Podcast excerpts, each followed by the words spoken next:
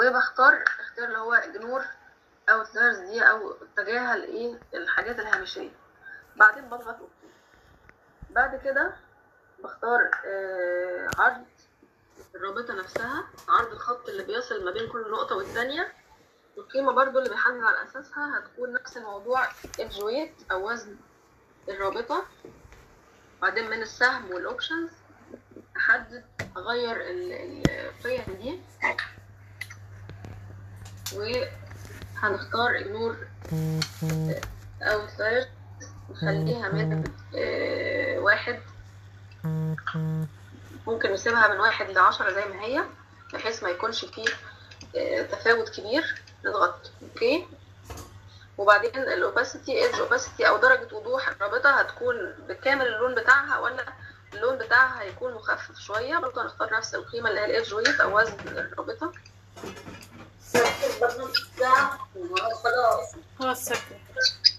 وبعدين نختار تجاهل او اجنور او سلاش دي، وبعدين اوكي برضه وننتقل. ده كده خلصنا الاعدادات الخاصه بالروابط او الايدجز زي ما اخترنا اللون والعرض ودرجه الشفافيه بتاعتها، وحددنا الاوبشنز او الاختيارات الخاصه بكل واحده. بعد كده هننتقل للفيرتسز او العقد. هنختار اللي هي اللون فيرتكس كلر،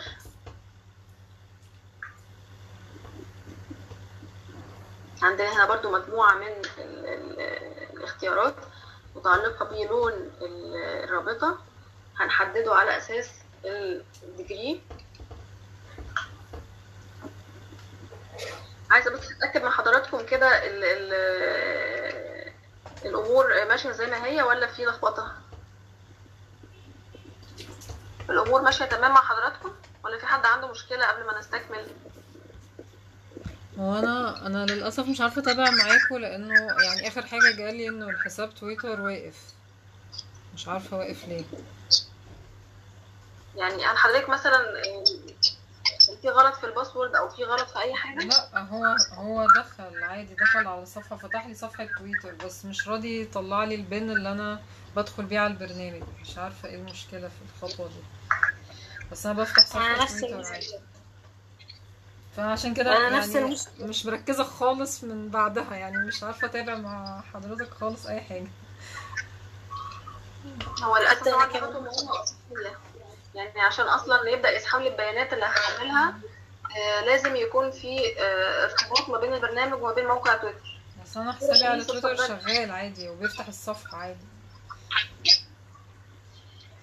طيب هنعيدها تاني يا دكتوره عشان برضه حضراتكم مش انا عايزه الكل يكون متابع معانا وماشي معانا في الخطوه. هنعيدها يا دكتوره لميس، عندك سؤال؟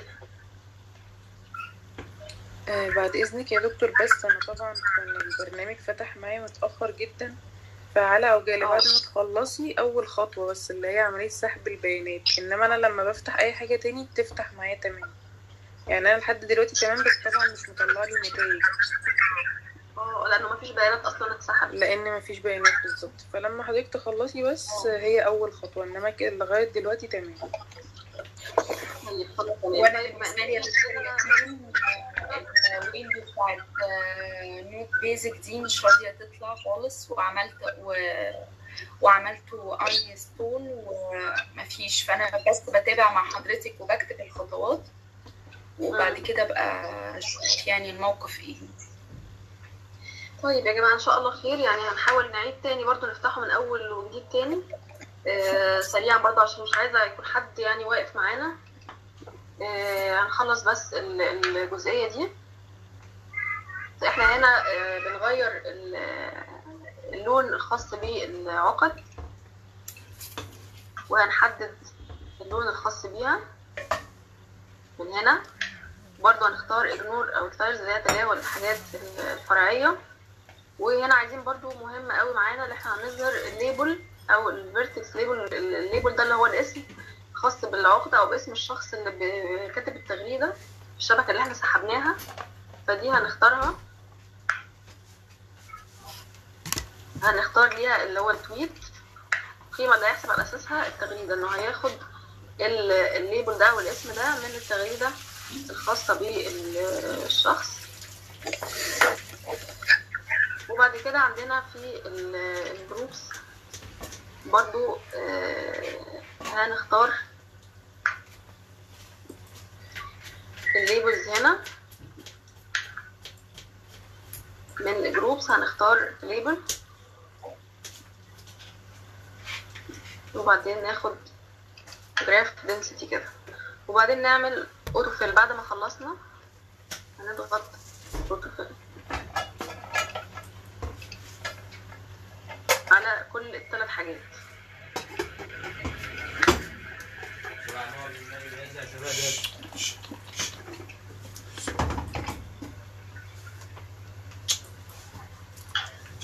امسك بس امسك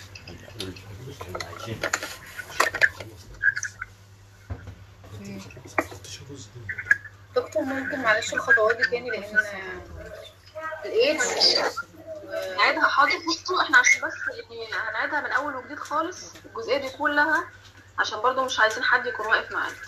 طيب احنا هنبدا من البدايه خالص لما فتحنا البرنامج زي ما قلنا، من ويندوز وبعدين سيرش وبعدين نود اكسل. تمام كده، ظاهر عندنا شكل زي كده نود اكسل تمبلت، بنضغط عليه. بعد ما نضغط عليه بيفتح لنا البرنامج بشكله الطبيعي العادي زي كده. خلاص، بعدين قلنا اجزاء البرنامج مختلفه بنجيبها من فوق من كلمه نود اكسل بيزك، لانه احنا طبعا في معانا اناليتنا الخاصه بالاكسل العادي، احنا مش عاوزينها دلوقتي. كل اللي يهمنا نود اكسل بيزك اللي هي الاناليتات الخاصه ببرنامج النود اكسل. بعدين بنيجي عند امبورت اللي هي استيراد البيانات او فتح البيانات، بعدين من تويتر سيرش نتورك اللي هي دي تويتر سيرش نتورك، بعدين بنبدا نكتب البيانات اللي احنا عاوزينها يتم سحبها، الهاشتاج اللي هو ايجيبت او اي هاشتاج حضراتكم عاوزينه. نحاول بس نكتب حاجه باللغه الانجليزيه، ما نكتبش بالعربي لانه مش هيتعامل بيها في النسخه المدفوعه. وبنختار البيزك نتورك او الشبكه الاساسيه اللي هي مكونه من التغريدات والردود والمنشن. وبعدين بنختار انه انا عندي اكونت على تويتر لكن لسه ما صرحتش للنود اكسل انه يستخدمه، عشان يحولني على موقع تويتر وادي التصريح من خلاله. بعمل حد الاقصى للتغريدات ألف تغريده عشان ما اطولش وقت السحب. وبعدين بسيب بقى العلامه دي مش بختارها، اللي هي مش عايزه اللينكات التغريدات تكون متضمنه معايا. بعدين بضغط اوكي، بيحولني على شاشه زي كده. تمام يا دكتوره رنا ودكتوره مي، الشاشه زي كده المفروض تظهر عند حضراتكم، بس طبعا قبلها بنكون فاتحين الموقع، يعني لازم نكون عاملين ساين ان او دخول على موقع تويتر عشان تلقائي يتعرف ان انا فاتحه الحساب بتاعي اهو. بتظهر لي بعد كده كلمه اوثرايز اب او ادي تصريح للابلكيشن. تمام، ضغطت عليها ظهر لي كود زي كده. الكود ده باخده كوبي وبعدين برجع بيه على تويتر وبعمل له بيست هنا، وبعدين بضغط اوكي. بعد كده بيبدا يحمل لي البيانات بشكل عادي جدا. انا ايه مش عايزه بس اضيع اللي احنا حملناه، بس قلت عايزه حضراتكم الخطوه من اول وجديد. بعد ما البيانات بتتحمل بتظهر لي تحت في الشيتات دي كده، ده الشيت الخاص بالفيرتسز او العقد، وده الخاص بالايدجز او اللينكس، والمجموعات تظهر هنا. لو حضراتكم تفتكروا احنا عملنا جروبس اللي هي لما اخترنا من هنا جروب باي كلاستر وعملنا الاعدادات دي، من بعدها ظهر الشيت الخاص بالجروب. في البدايه ما كانش موجود، كان فاضي اهو. حدد لي الجروبات او المجموعات المتواجده داخل الشبكه، مية سبعة وخمسين اهي مجموعه، ومرقمهم لي ومحدد لي الالوان الخاصه بيهم. بعد كده بعمل حاجه اسمها بريبير داتا او تحضير البيانات، بضغط عليها انه بيقوم بدمج اي روابط متكرره، فخلاص بيدمجها عشان ما تعملش تشويش على باقي الشبكه او تعمل زحمه غير غير يعني ضروريه. بضغط اوكي كده، بعمل اظهار للجراف نفسه او الرسم البياني انه يظهر لي هنا. وبعدين بنعمل اللي هي جروبس زي ما قلنا، نقسم الشبكه لمجموعات ونختار جروب باي كلاستر او ظاهر التجمعات، وبختار ال... الاختيار الاول من الخوارزميات دي اللي هو اسمه كلوزت نيومان مور، وبحدد انه الاوبشن الاخير ده هو ما كانش متحدد بحدده، وانه يضع كل العقد المتجاوره اللي هي ملهاش نيبرلس او ملهاش ترابط مع عقد اخرى يحطها مع بعض في جروب واحد، وبضغط اوكي. بعدها بتظهر لي الشيت ده اللي هو مكتوب فيه جروب فيرتسز او عقد المجموعات، بتظهر لي هنا في الشيت ده. بعد كده بعمل بقى المقاييس الخاصه بالشبكه من جراف ماتريكس، وبحدد اوفر اول جراف ماتريكس او المقاييس العامه للشبكه، وبحدد فيرتكس ان ديجري وفيرتكس اوت ديجري اللي هي الدرجه الداخله للعقده والخارجه منها، وبعدين بعمل كالكوليت ماتريكس او حساب المقاييس. بعد كده بقى بنوصل للخطوه اللي احنا وقفنا عندها اخر حاجه اللي هي اوتو فيل كولمز، دي دي هنعيدها من اول بس هقفل الحاجات اللي كانت مفتوحه وهنعيدها من الاول.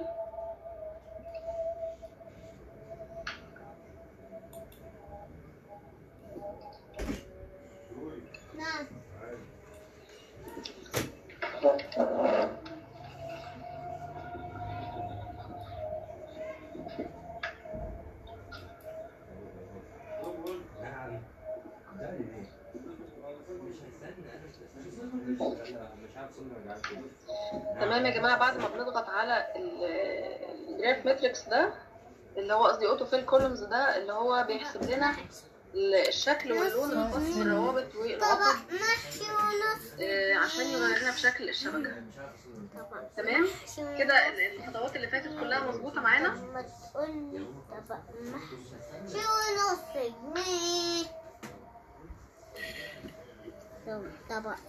تمام يا جماعه، الناس ماشيه معايا خطوه خطوه بأي مشكله؟ مني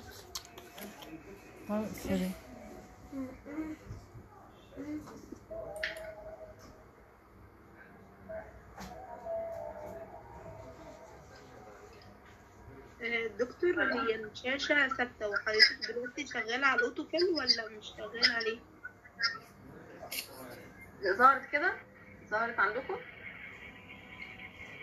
احنا بنفتح الاوتو فيل اوتو فيل كولومز. تمام، هي لسه مش ظاهره. طيب دقيقه بس عشان البرنامج بيكون تقيل شويه، هيفتح دلوقتي.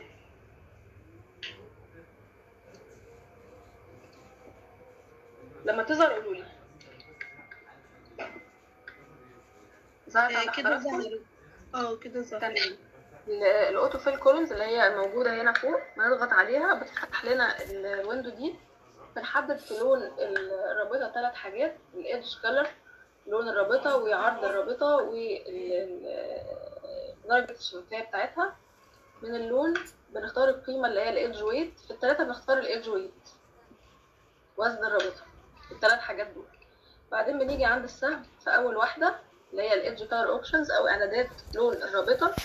انا هنا اخترت، ممكن تختاروا اي لون انتوا عاوزينه، انا اخترت بس الوان تكون فيها تباين عالي عشان تظهر معانا، وبختار اجنور دي، وبعدين اللي هي اجنور الاوتلايرز او الحاجات الطرفيه، بضغط اوكي. تاني واحده اللي هي عرض الرابطه برضو من الادج ويت، وبعدين السهم ده بختار القيمه بتكون عند ثلاثة، والعشرة دي بسيبها زي ما هي، وبرضو اجنور اوتلايرز، بعدين اوكي. اخر حاجة اللي هي الاوباسيتي او درجة الشفافية، السهم اللي موجود فيها هنغير بس الارقام نخليها عشرين و أربعين، وبعدين اجنور اوتلايرز، وبعدين اوكي. بعدين نضغط على اوتو فيل.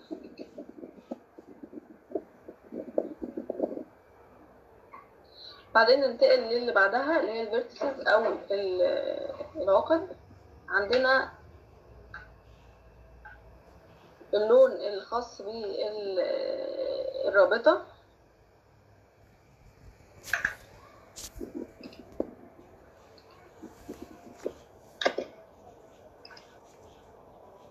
هيهمنا هنا الجزء الخاص بالليبل او الاسم الخاص بالعقد نفسه، سوري، هنحدده بالتغريده عشان يظهر لنا الاسم الخاص بكل تغريده.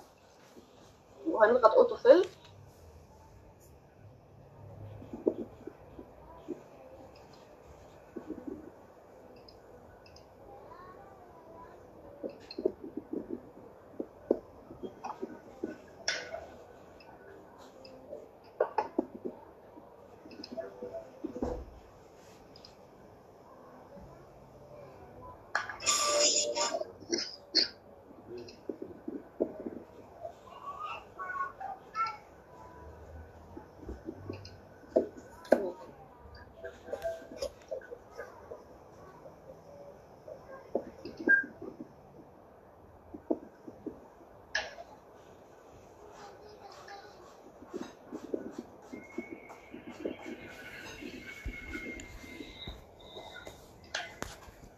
هنعيدها تاني برضو عشان تكونوا حضراتكم مركزين معايا. الإيدج كلر أو وزن أو لون الرابطة، وهنختار الألوان الخاصة بيه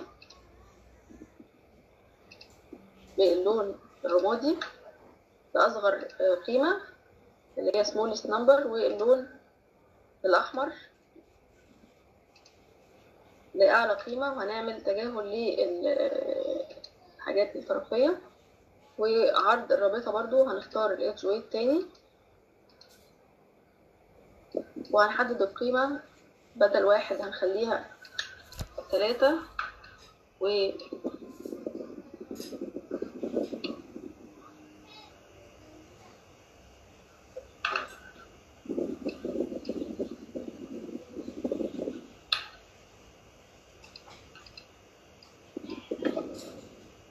تساوي عشرة وتجاه الحاجات التانية.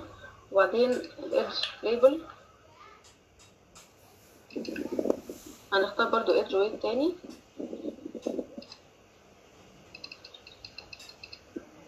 سوري هنعمل الليبل للفيرتس بس مش للروابط اللي هي العقد. يعني يعني يهمنا الأوباسيتي اللي هي درجة الشفافية بتاعتها أو الوضوح الخاص بيها. وهنخلي القيمة عشرين، و وهنعمل اوتو فيل. هنلاحظ انه ظهر كده بشكل يعني خفيف شويه الاسهم اللي هي هنا لسه. طبعا لما هنغير التصميم الخاص بالشبكه هيتغير معانا شكل التصميم كله. بعدين هنا يهمنا في الفيرتكس ليبل اللي هي في الفيرتكس دي، همنا الفيرتكس ليبل هنختارها بناء على تويت او التغريده نفسها، وحجم الفيرتكس نفسها هنختار لها البتوينس نيوتراليتي.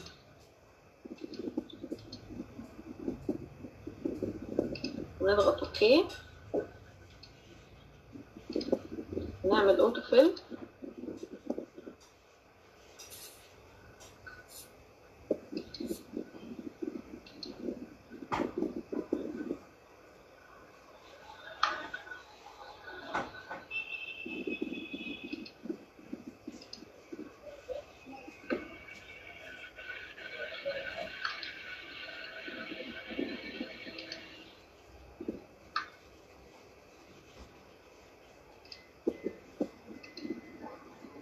تمام يا جماعه، الناس ماشيه معايا بالخطوات ولا ايه؟ دكتوره رنا ودكتوره مي عرفوا يحلوا المشكله اللي عندهم؟ معلش يا دكتور للاسف بقى، يعني على امل في البريك ابعت لحضرتك الصوره اللي بتطلع لي، اللي هو انه الشكل الخاص بكل عمود هو الموجود في الشيتس، فده هيظهر لنا الصوره الخاصه بيه كل مجموعة. وبعدين نعمل ريفريش تاني، ريفريش جراف بعد ما خلصنا الاعداد. هياخد وقت شوية عشان يحمل لنا صور كل ال اللي هي الحسابات اللي غردت في الهاشتاج اللي احنا شغالين عليه، علامة اللودنج لسه ظاهرة. يا دكتور كنا محتاجين بس وقت عشان نعرف نطبق احنا، لان انا مش عارفة اكتب ورا حضرتك ولا اروح اطبق الدنيا. تمام يا دكتورة شيماء، انا معاكي في اي خطوة مفيش مشكلة، طبقي دلوقتي وبعدين ان شاء الله الكتابة ممكن نعيدها سريعا في الاخر. انا دلوقتي بس في انتظار لتحميل الصور.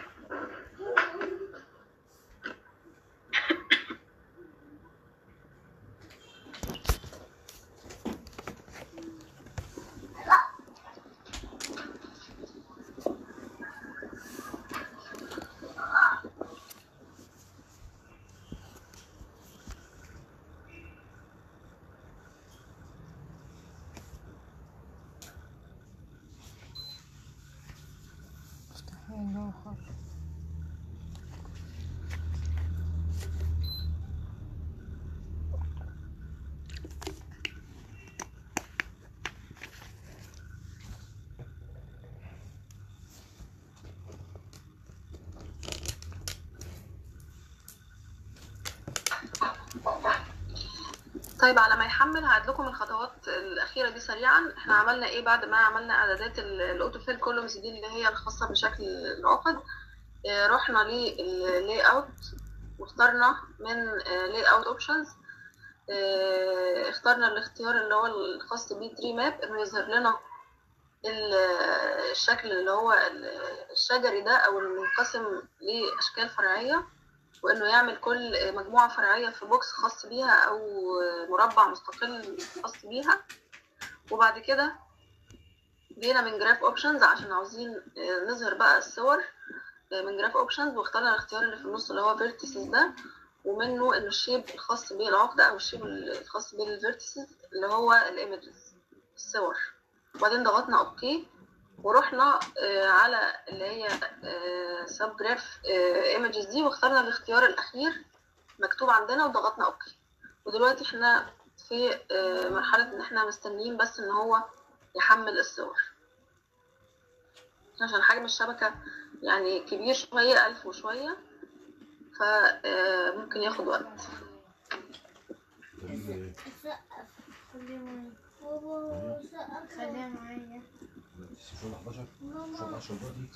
اهي ظهرت معانا زي ما حضراتكم شايفين، ظهرت معانا الصور الموجودة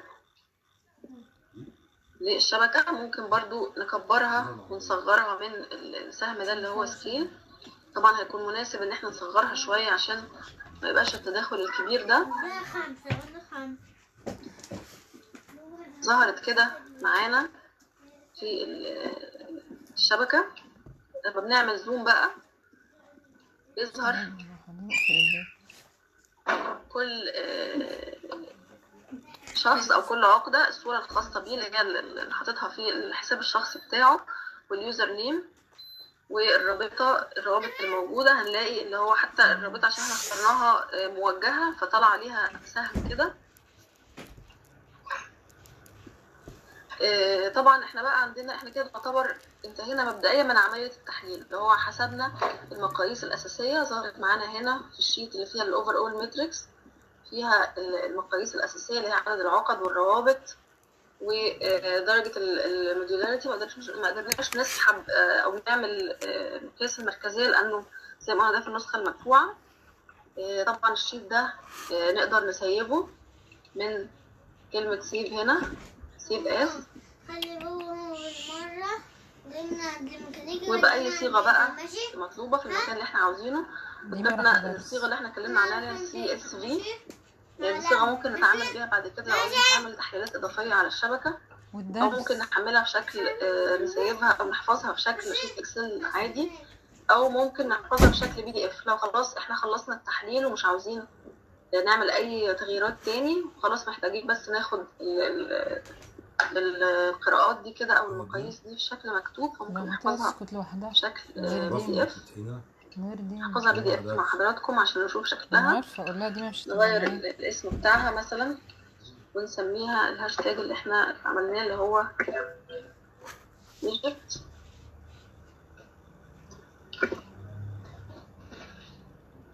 نخليه على الديسكتوب كمكان واضح يعني، ونضغط سيف.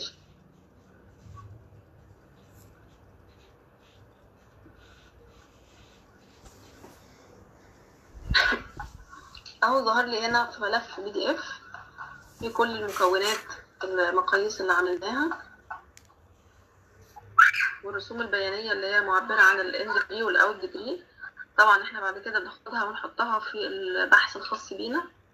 بنسيبها بقى بشكل شيت مستقل، يعني كل واحده بتسيب في شيت لوحدها، انا مش هنزلهم يعني كلهم مع بعض في ملف واحد، فبنسيبها واحده واحده. وبعدين بقى بنسيب شكل الشبكه نفسها في صوره ان احنا بنقف عند الشبكه كده ونعمل رايت كليك او كليك يمين وبعدين سيف ايمج. سيف ايمج وبنختار بقى جوده، يعني صيغه الصوره جي بي جي او بي ان جي او زي ما احنا عاوزين، ونختار الاسم الخاص بيها. ممكن برضو نسميها نجيب باسم الهاشتاج ونخليها برضو في اي مكان معروف عندنا، ونضغط سيف. وهنروح للمكان ده اللي احنا سيبناه فيه وهنلاقيها ظهرت معانا.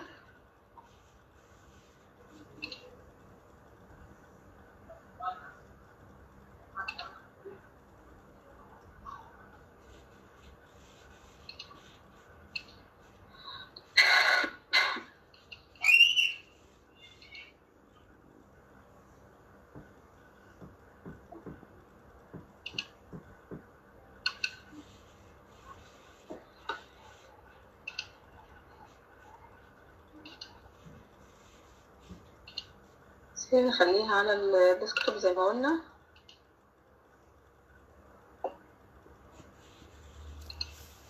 اهي ظهرت معانا بالشكل ده.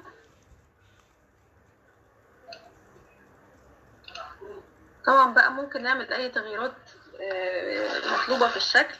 ممكن نرجع تاني نعمل تصميم تاني، لاي اوت تاني، لو الشكل ده مش مناسب معانا نجرب اشكال مختلفة.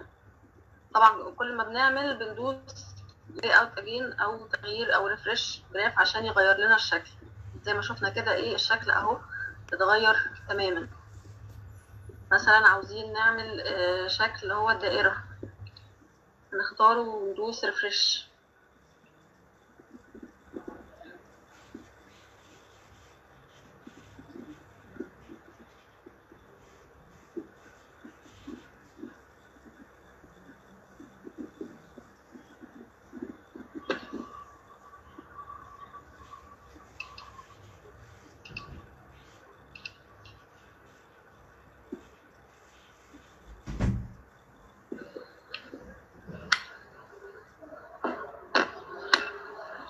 دكتور ممكن خطوات الحفظ تاني معلش؟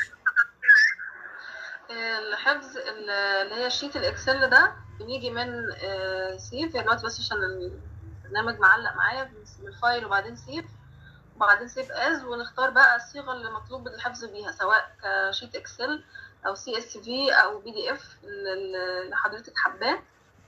وبعدين شكل الشبكه نفسه، الصوره بتاعه الشبكه، بنعمل رايت كليك او كليك يمين ونختار سيف ايمج، وبرده نحدد الصيغه. هي بتبقى عاده بصيغه صوره يعني مش صيغه بي دي اف، ونحفظها عندنا على الجهاز ونحدد الاسم والمكان بتاعها على الجهاز.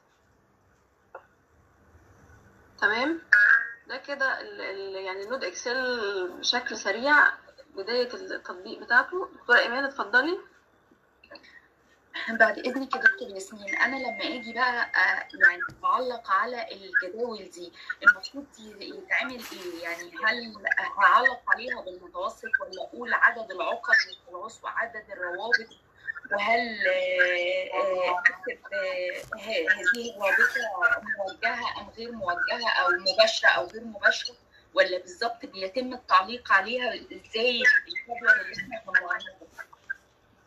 اه بالظبط زي ما حضرتك قلت كده، انه بناخد المقاييس دي بنحطها في شكل جدول، يعني زي اي يعني اداه بينتج عنها ارقام بتتحط في الدراسه بشكلها العادي اللي هو الجدول.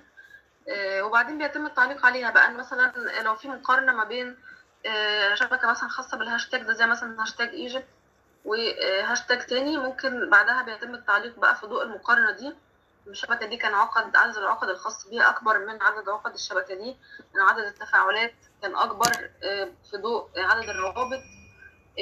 مثلا هنعلق عدد المجموعات الموجوده زي ما قلنا برضو في الجزء النظري امبارح، انه كل ما زادت درجه النمطيه وعدد المجموعات الموجوده داخل الشبكه كل ده بيشير لتطور البنيه الخاصه بالشبكه. فكل دي حاجات ممكن نعلق عليها في التعليق على النتائج او مقاييس التحليل الشبكي.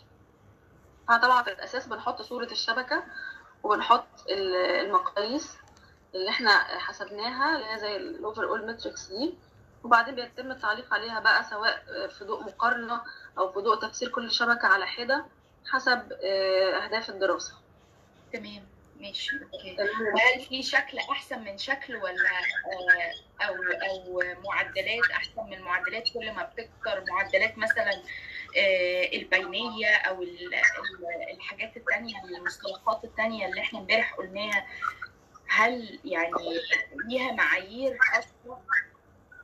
لا هو مفيش معايير، يعني هو بس زي ما قلت لحضرتك طبعا عدد العقد كل ما زاد كل ما ده يعني لو خاصه لو هو في نفس المتغيرات اللي هي نفس الفتره الزمنيه ونفس عدد التغريدات، عدد العقد لما بيزيد في شبكه معينه ده اكيد بيعبر انه في تفاعل كبير عليها. هو عدد الروابط ده مثلا حاجه قلنا برده درجه النمطيه زي ما قلت لحضرتك اللي هي موديولاريتي دي كل ما بتزيد كل ما بتشير لتطور بنيه الشبكه، لكن غير كده هي مجرد ارقام يعني بتعبر عن طبيعه الشبكه نفسها وعدد التفاعلات اللي فيها. في ضوء المقارنه بقى ما بينها وما بين شبكات اخرى بيظهر لنا الدلاله الخاصه بيها. لكن لو حضرتك بتقصدي الشكل بقى اللي هو اللاي اوت ده ده بيرجع لشكل الشبكه نفسه، يعني مثلا دلوقتي اللاي اوت ده احنا لما غيرناه اللي هو الشكل الدائري ممكن بين شكل واضح للعين شويه، لكن لو هنعمل لو هو في صورته اللي هي الزوم اوت لو احنا واخدين الشبكه ككل، لكن لما بنقرب بنجد انه في تداخل، يعني الصور جايه فوق بعضها والاسماء جايه فوق بعضها، فدي برضو هتخلي معانا اشكاليه ممكن تخليها نرجع للشكل الاولاني اللي هو اللي احنا كنا اخترناه اللي هو رين جولد ده فيرست تيرم رين جولد ونعمل ريفريش. فبنقعد كده ايه ما فيش شكل، يعني هو يكون افضل من شكل لكن افضل التصميم معانا هو اللي بيطلع لنا افضل صوره ممكنه. بالتجربه بقى بيظهر، يعني مفيش قاعده ثابته كتصوير للبيانات فقط كتصوير للبيانات اللي عندي، ولكن مفيش شكل احسن من شكل او في شكل بيتميز بالسلاسه او يعني او بالافضليه عن الشكل الثاني، ده اللي قصدي عليه صح كده؟ فعلا خاصه هنا في برنامج نود اكسل، يعني ممكن في برنامج جيفي هنشوف كمان يعني خلال دقائق ان شاء الله برنامج جيفي شو بس لي اوت او تصميم مميز مهم نعمله اللي هو مبني على القوه اللي اتكلمنا عنه اللي هو فورس اتلس ده ده تصميم بيشكل لي العقد حسب درجه التنافر والتجاذب ما بينها، ايه اللي اقوى تفاعل وايه اللي اقل تفاعل، فده بس اللي بيبقى له افضليه يعني له تميز عن التصميمات الثانيه. انما هنا مجرد حاجه شكليه تنظيم شكلي مش اكتر، انه يعملها لي في شكل دايره او في شكل مثلا شجري او في شكل هرمي وهكذا، فما فيش افضليه لشكل عن الثاني. طيب عشان يعني شكرا يا دكتور. برنامج النود اكسل اللي بدا يبقى بطيء جدا معانا وبدا ياخد وقت اطول من اللازم، احنا كده ايه قلنا الاساسيات الخاصه بيه كبدايه، ان شاء الله حضراتكم تبداوا تجمعوا البيانات دي وتحللوها.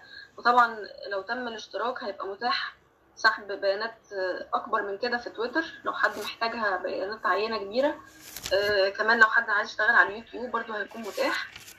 آه غير كده احنا اللي اشتغلنا عليه النهارده ده كله مجاني، انا شغاله على نفس النسخه اللي عند حضراتكم اللي هي البيزك المجانيه. ف كده نسيبه بقى يخلص خلص تحميل اخر تصميم، لو رجعنا له تاني في تداخل شويه، حبينا بقى نكبر الصور او نصغرها، الكتابه بقى نفسها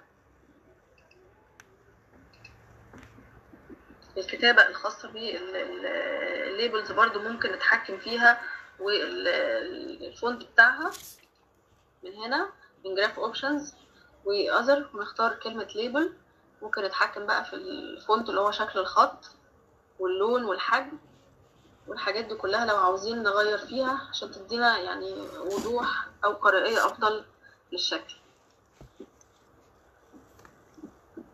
طب حضراتكم على ما نقفل ده حضراتكم افتحوا كده برنامج جيفي، النسخة اللي حملناها مع بعض امبارح عشان نبدأ الشغل عليها. على ما ده أنا خلاص يعني آخر خطوة دي اللي هي شكل الخط، بوري حضراتكم أهو الفونت وهل ريجولار ولا بولد ولا إيه، زي يعني تنسيقات الوورد كده تقريبا، والحجم بتاعها تمانية تسعة عشرة زي ما احنا عاوزين، نخليها تسعة تكون متوسطة، والمكان الخاص بها اللي هو هيتواجد فيه للأسفل ولا للأعلى ولا فين، ممكن مثلا نغير ونخليها فوق على اليسار ونضغط اوكي.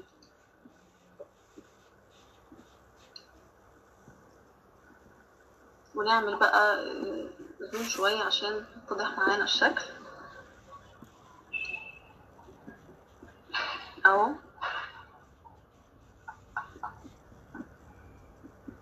ظهرت معانا يعني بشكل افضل شوية. ممكن بقى نكبر الصور شوية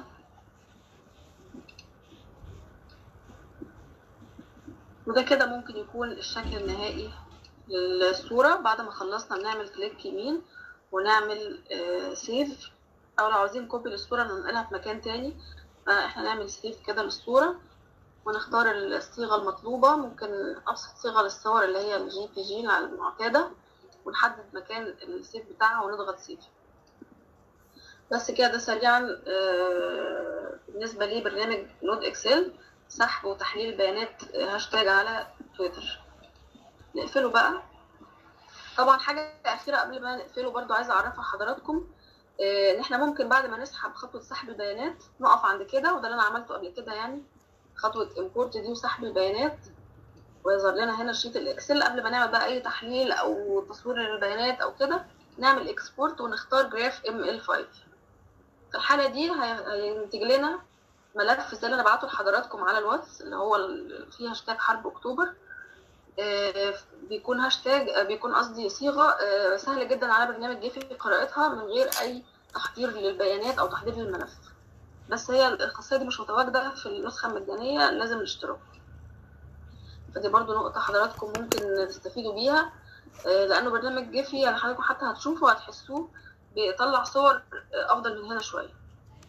فدي الحاجة الأخيرة في برنامج نود إكسل. خلاص هنقفله. ننتقل لبرنامج جيفي. برنامج جيفي بيظهر لنا النافذة دي ممكن نفتح من خلالها مباشرة أوبن جراف فايل. حققت حضراتكم بقى الملف على الديسكتوب. أنا عندي هنا في الفولدر ده اللي هو اللي هو هاشتاج حرب أكتوبر. نلاقيه حتى بصيغة جراف ام ال ونضغط اوبن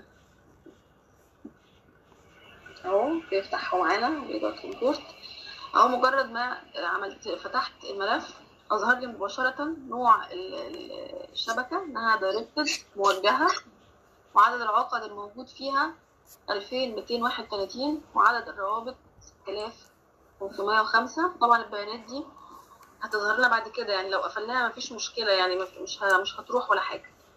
ونضغط اوكي. ظهر لنا مباشره شكل الشبكه في صيغته الخام. لو ضغطنا على داتا اللي فوق دي دكتور معلش يعني احنا كده بنبقى مجهزين اصلا الحاجه في الصوره في الشبكه احنا عايزينها ونرفعها هنا على طول. اه بالظبط يعني برنامج جيفي ده مفيش برنامج جيفي على طول بيتعامل مع بيانات ملفات جاهزه ما فيهوش خاصيه سحب البيانات. انا كده بجهزها بقى من نود من نود اكسل بالظبط كده بجهزها وبحفظها بصور وببعتها على اه بتتسحب من نود اكسل وتتحفظ بصيغه جراف ام ال.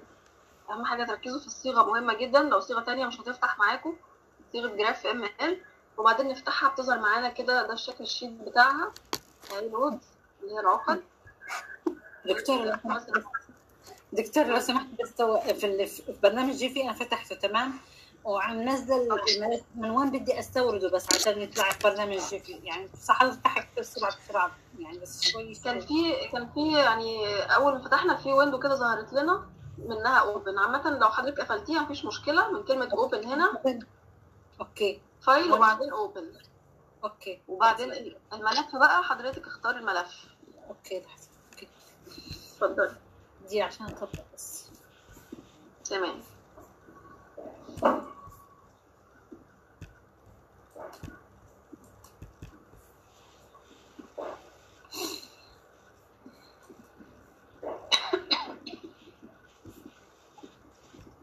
آه، عايز اقول لحضراتكم الهاشتاج ده اللي انا هحلله ده ده هاشتاج انا سحبته من على موقع تويتر، كان يعني يوم آه، يوم ستة اكتوبر او يوم خمسة اكتوبر تقريبا. انا واقف عليه كده يظهر التاريخ.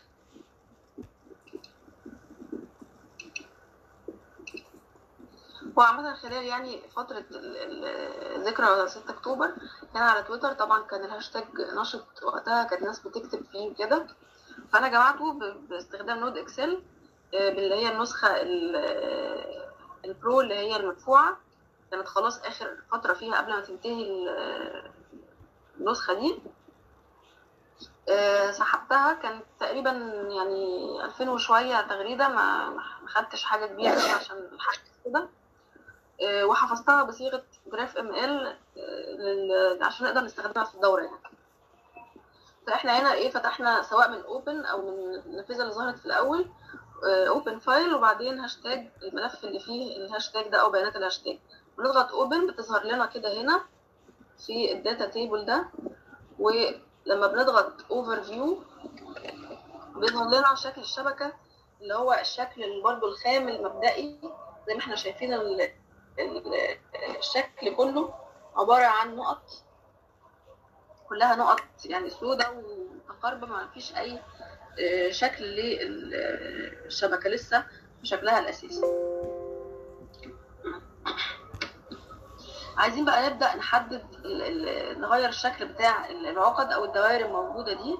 بنروح هنا على كلمه appearance او المظهر ونختار العلامه اللي هي فيها دوائر جوه بعضها دي اللي هي جنبها سايز، نضغط عليها.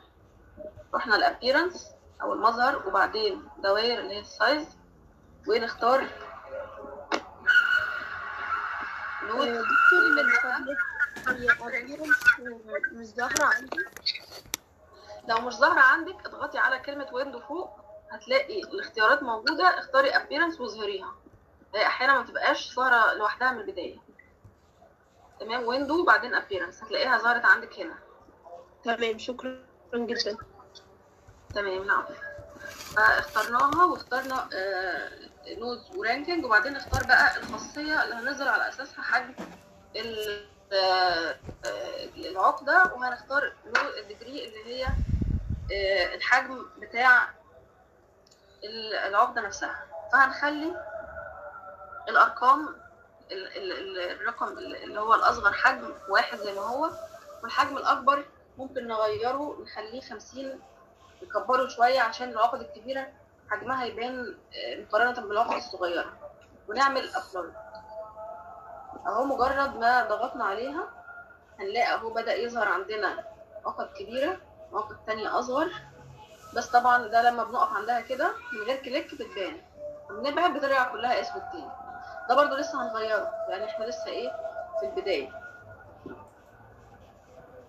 بعد كده بنروح على اللاي اوت نغير التصميم الخاص بالشبكه عشان الرؤيه تتضح معانا شويه. لاي اوت هنا برضو لو مش ظاهره عند حضراتكم من ويندو ونختار لاي اوت. فهنا اللاي اوت وهنختار اول شكل اللي هو فورس اتلس اتنين اللي قلت لحضراتكم عليه، في كذا حاجه في هنختار فورس اتلس اتنين اللي هو اتنين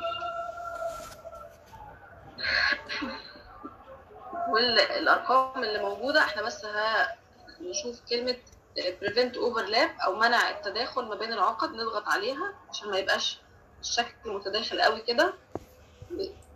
كلمه سكيلنج او الرقم اللي هيحدد على اساسه المسافه ما بين العقد وبعضها، هنختار كانسيل، ونضغط رن. رن ده الزرار اللي هو بيبدا ينفذ شكل التسطيب اهو. هنلاحظ في لودنج شكل اختلف معانا، بدات نقط تبعد ونقط تقرب من بعضها. من علامه الحدثه دي هيبدا ايه يجيب لنا الشكل من بعيد تاني. والزوم بالبكره ان واوت، البكره بتاعه الماوس ان واوت بنغير الزوم. هنلاحظ كده خلاص الشكل بدا يثبت معانا، هندوس ستوب. خلاص كده ممكن ايه اللي اوت ده والتصميم ده ادى مهمته، انه عمل تجاذب وتنافر ما بين رائد حسب درجه التفاعل ما بينها.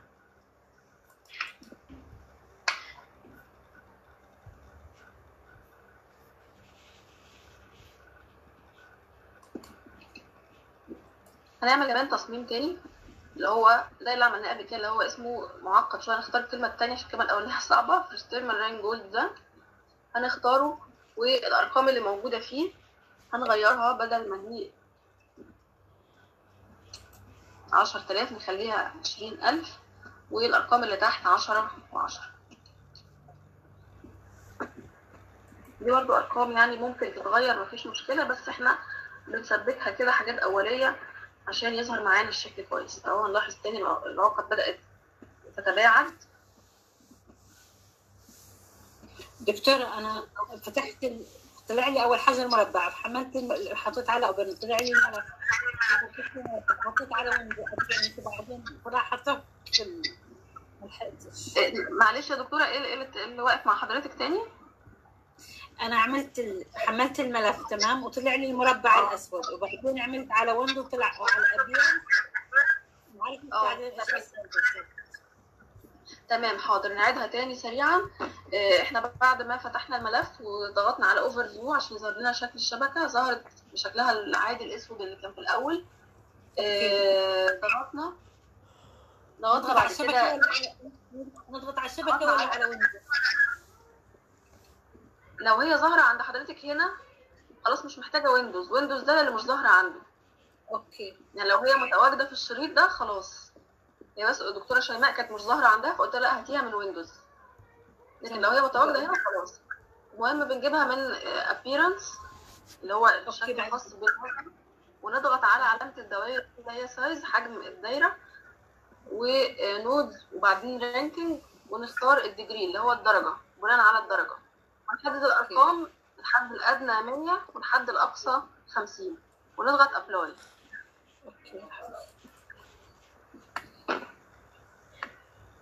تمام. وبعد كده هنغير التصميم الخاص بالشبكه عشان توضح معانا شويه. هنطبق اتنين من التصميمات. اول حاجه تصميم اللي هو راين جولد ده هنختاره، والارقام بتاعته هنغيرها نخليها عشرين ألف وعشرة وعشرة، وبعدين نضغط ران. ولما يبدا يظهر شكل واضح معانا ندوس ستوب، خلاص نوقف. وبعدين نعمل التصميم التاني اللي هو فورس اتلس اتنين، وهنحدد بس اختيارين، نسيب كل الاختيارات زي ما هي، نحدد بس اللي هو بريفنت اوفرلاب او منع التداخل، وسكيلنج اللي هو المسافه نخليها خمسين، ونضغط رن. ده اللي احنا وصلنا له لحد دلوقتي.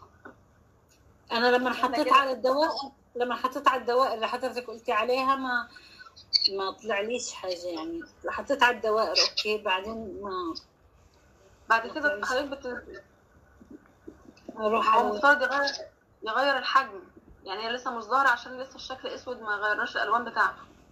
اوكي، لو وقفت عليها بالماوس يعني اضغط على الماوس اضغط عليها بالماوس وبعدين اروح على ران. لا مش لازم حضرتك تضغطي بالماوس، يعني هي بس ران ده ران ده في اللاي اوت.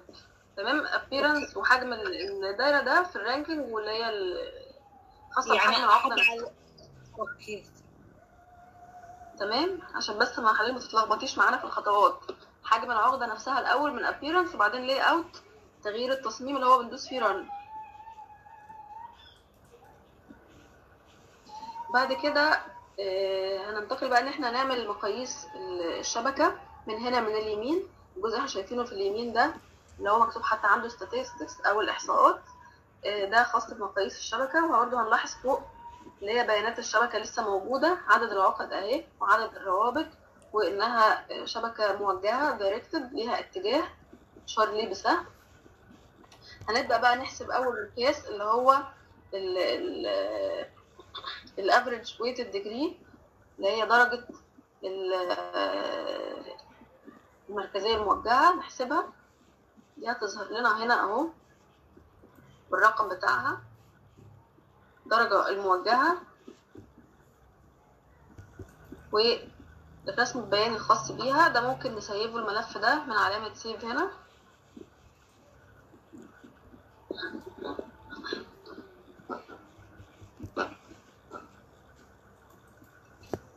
نحفظ الملف. انا مش هحفظه دلوقتي، مهم نعمل خلاص هو تم اجراؤه.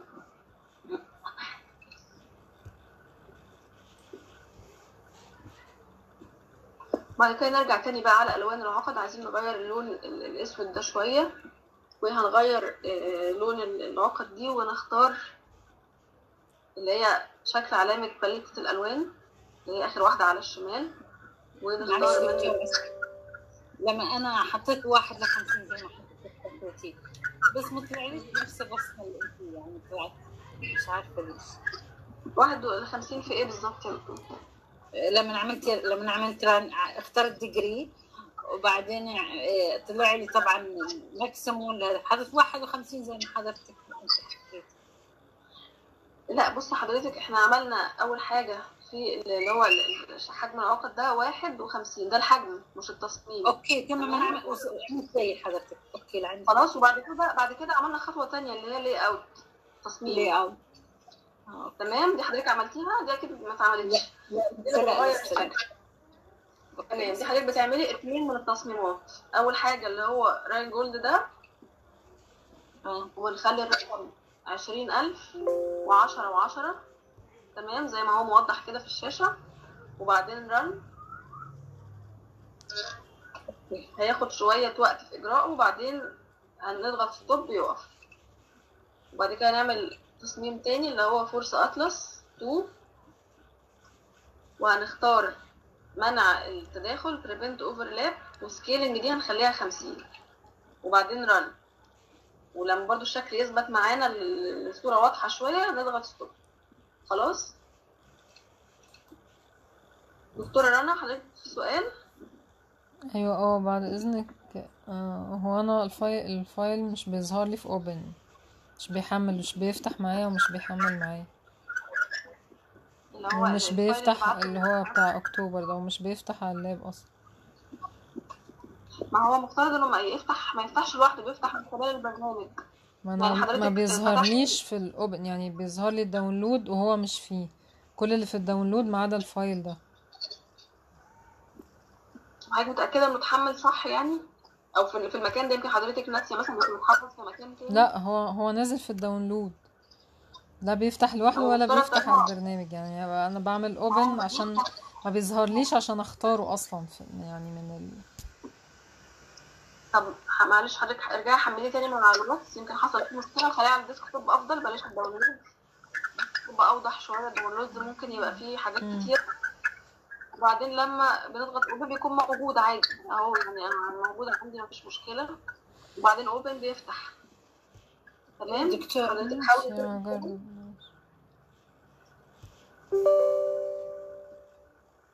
تمام يا جماعه، بعد ما عملنا ال بس انا جيت الحق اللي عندي اللي اوت، مش انا عملت الواحد اللي عندي ال خمسين ده عندي اللي اوت ما بتشتغل معي. هل لازم يعني اعلم على الصوره قبل ولا بعدين احط على اللي اوت؟ لانها ما قدرتش يعني تفعل عندي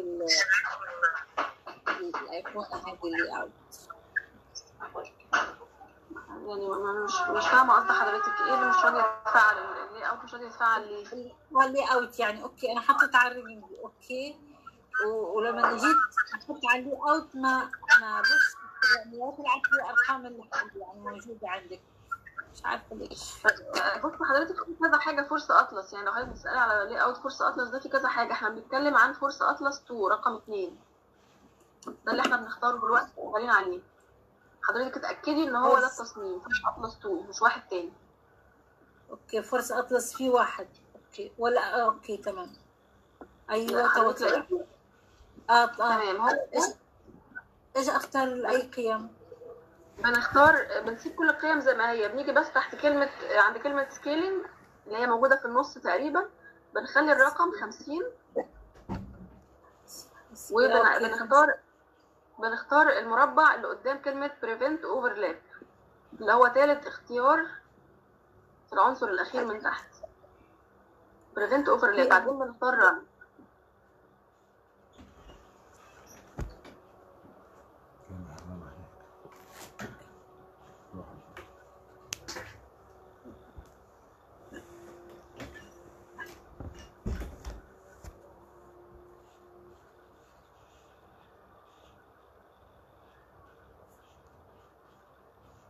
ما فيش مشكله يعني، مش هكتبها. عفوا اكتبها لكم رقم كام؟ خمسين. اه اوكي. واللي وايش بعدين كمان نغير؟ وبعد كده نختار بريفنت اوفرلاب بس، ونسيب الارقام الباقيه زي ما هي. بريفنت احطها كام؟ عشرة؟ لا، ما انا ما نحطش اي قيمه، نسيبها زي ما هي. اعلمها بس اعلمها بس ايوه بالظبط، نعلمها بس، لكن ما نحطلهاش قيمه جديده، نعملها نفس القيمه الموجوده. اختار ران، احط على ران. اه بالظبط، ران هيبدأ يعمل التصميم ويغير شكل الشبكة. اه اوكي، هو بدأ يشتغل معايا صح. تمام. لما يوصل بقى لشكل واضح شوية حضرتك اضغطي ستوب هيقف. اوكي. بعد كده عملنا من المقاييس اللي موجودة على يمين الشاشة، عملنا مقياس اللي هو الافريج ويتد ديجري وضغطنا عليه ران، ظهر لنا بالشكل ده. ممكن نحفظ الملف ده عندنا من كلمة سيف ونخليه على الجهاز. هو لسه قاعد بيحمل بغير. خلاص حضرتك اضغطي ستوب بقى، ان هو هيفضل كده فتره، فعشان طالما واضح الشكل خلاص حضرتك اضغطي ستوب. ستوب من وين يا دكتور؟ نعم يا دكتور؟ من وين من من وين ستوب اللي هنختارها يعني؟ ما هي بتظهر مكان كلمه ابلاي، بيظهر مكانها ستوب.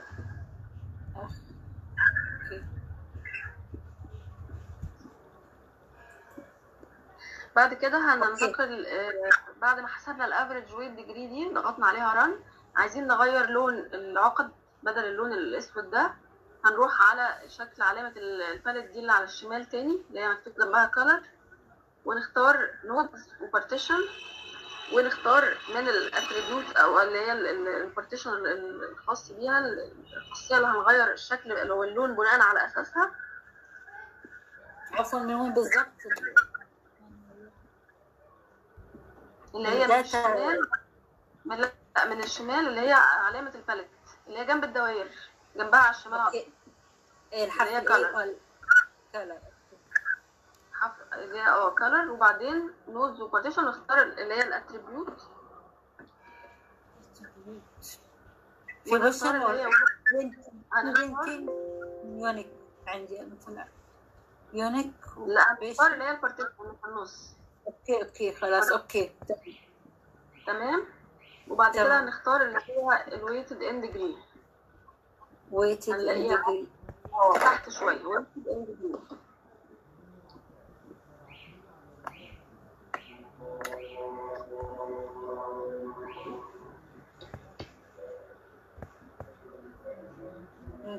جري. ويت ويتد ويت تمام. ظهرت ظهرت مع حضراتكم ويتد اند جري اهي، ونضغط ابلاي. انا لعن تو لسه نعم لعن تو انا لسه ما طلعتليش، انا مش عارفه مش مشكله كلر بس، مع اني حاسه برد زي ما حضرتك حكيت. هي يعني المفترض تظهر من هنا زي ما قلنا لحضرتك اللي هي علامه الباليت دي، ومنها البارتيشن ويتد اند جري. ايوه بارتيشن، اوكي حطيت على بارتيشن او طلعت قائمه. وبعدين ابلاي، ابلاي اللي تحت.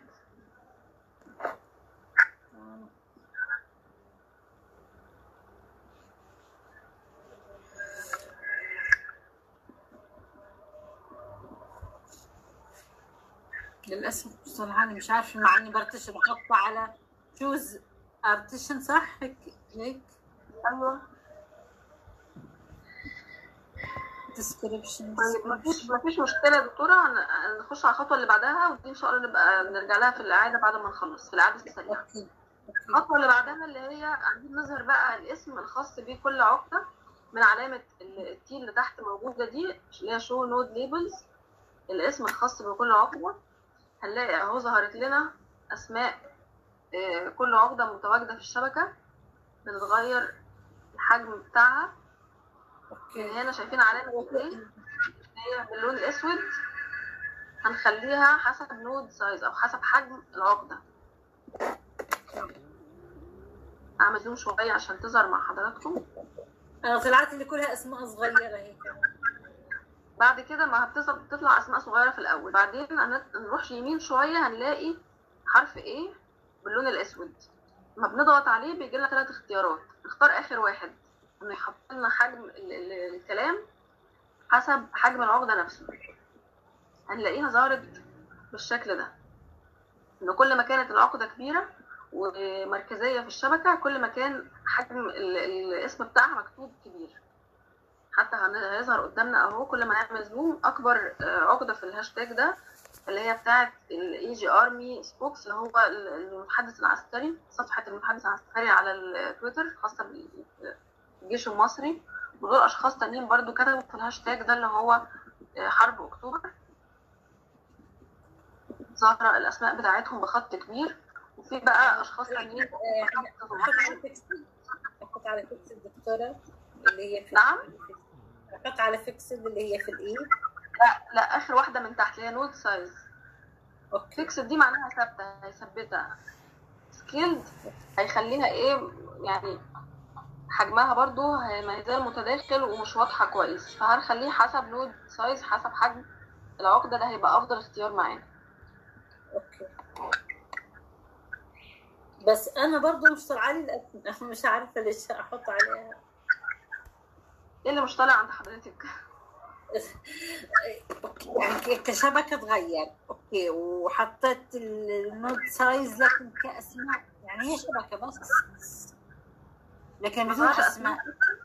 لا ما هو العقد وروابط صح، لكن بيطلع الاول حجم اللي هو حرف التي ده لازم نضغط عليه، لان انا لو دلوقتي شلته خلاص الاسماء راحت، لازم اعمل كليك عليه اضغط عليه عشان يظهروا. ظهر عند حضرتك كده وعند الباقيين شغال كويس؟ عند الباقيين الامور تمام؟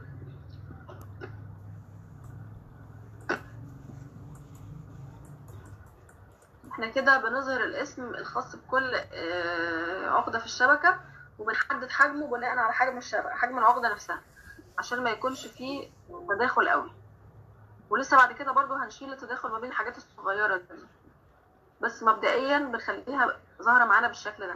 طبعا ده دي من بعيد كده الشبكه ككل، حتى هنلاقي ان في حاجات بعيده قوي باينه اهي، لكن انا بعمل زوم عشان تتضح معانا الرؤيه اكتر، بعمل زوم من البقره خاصه بالماوس. تمام. انا بعد كده هنعمل بقى مقياس اللي هو الموديولاريتي اللي قلنا عليه اللي هو درجه النمطيه، عشان حدد لنا المجموعات المتواجده جوه الشبكه. دوسنا عليه هنا كده وبعدين من كلمه موديولاريتي اللي موجوده تحت هنا وبعدين ضغطنا ران واوكي، اهو عمل لنا اظهر لنا درجه النمطيه كام، ثلاثمية وسبعة وخمسين بالمية. عدد المجموعات الموجوده في الشبكه مية وتمانية واربعين مجموعه. ممكن نعمل سيف من هنا لو عاوزين نحفظها عندنا على الجهاز.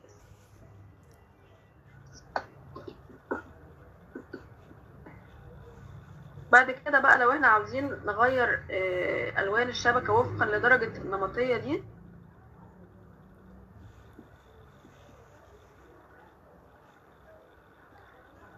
نرجع هنا تاني ونختار الالوان بناء على الموديولاريتي كلاس او درجه النمطيه. هيظهر لنا اهو ده دي الصوره انا كنت حطاها في الدراسه بتاعتي لما حطيت نسبه تواجد كل مجموعه في الشبكه واللون الخاص بيها، خدتها من هنا، خدتها سكرين شوت من هنا وحطيتها في الدراسه الخاصه بيا. طبعا بعد ما بحسب نسبه تواجدها والالوان بتاعتها بضغط ابلاي هنلاقي برضو الالوان اتغيرت مره ثانيه. فانا الالوان الموجوده دي بغيرها بناء على المتغير اللي انا عاوزاه، سواء درجه النمطيه او درجه المركزيه او اي مقياس انا عاوزاه. طبعا بأشير للنقطه دي في الدراسه ان اللون متغير حسب درجه النمطيه او حسب اي مقياس تاني مطلوب عندي. بحسب بقى مقياس كمان اللي هو قطر الشبكه اللي هو نتورك دايمتر، ده اللي هو على على اليمين هنا. بضغط عليه رن، تحدد نوع الشبكه، هي عندنا دايركتف فخلاص هنخليها اوكي. واهو حسب لنا قطر الشبكه ثمانية طول المسار اللي اتكلمنا عنه اللي هو افريج باث لينث، هي دي القيمه الخاصه بيه، ودي الجداول البيانيه الخاصه بالمقياس ده برضو بنحفظها من سيف هنا. وممكن كمان نرجع نغير الالوان وفقا للمقياس ده، لكن مش هنغيره خلاص. يعني انا هنحدد مثلا على سبيل المثال ان احنا هيكون عندنا الالوان وفقا لدرجه عدد المجموعات الموجوده او وفقا لدرجه النمطيه، وهنذكر كده وهنحط دي عندنا في الدراسه، فخلاص هنثبت على الالوان دي. اخر حاجه بقى هنعملها هنرجع تاني لجزئيه التصميم او اللاي اوت، وهنختار تصميم اسمه اوفرلاب اللي هو نو اوفرلاب، يعني اختصار لكلمه نو اوفرلاب او منع التداخل، عشان يخلي مفيش اي تداخل ما بين العقد وبعضها. زي ما احنا شايفين كده هنا لسه في دواير او عقد داخله جايه فوق بعضها، وده عامل تشويش شويه، فنضغط عليه ونضغط ران، نسيب الارقام المتواجده زي ما هي. هنلاقيه تحت اهو بيتطبق على الرسمه، وهنلاحظ انه بعد كده هيعمل تباعد ما بين الحاجات المتداخله وبعضها، بياخد وقت شويه بس.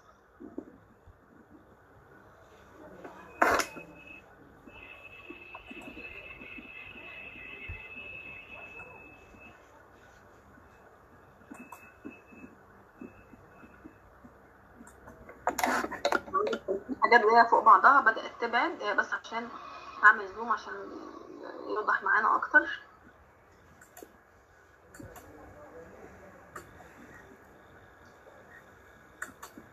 خلاص بقت كل عقده ما بقاش جاي من فوقيها حاجه ثانيه، خلاص لوحدها.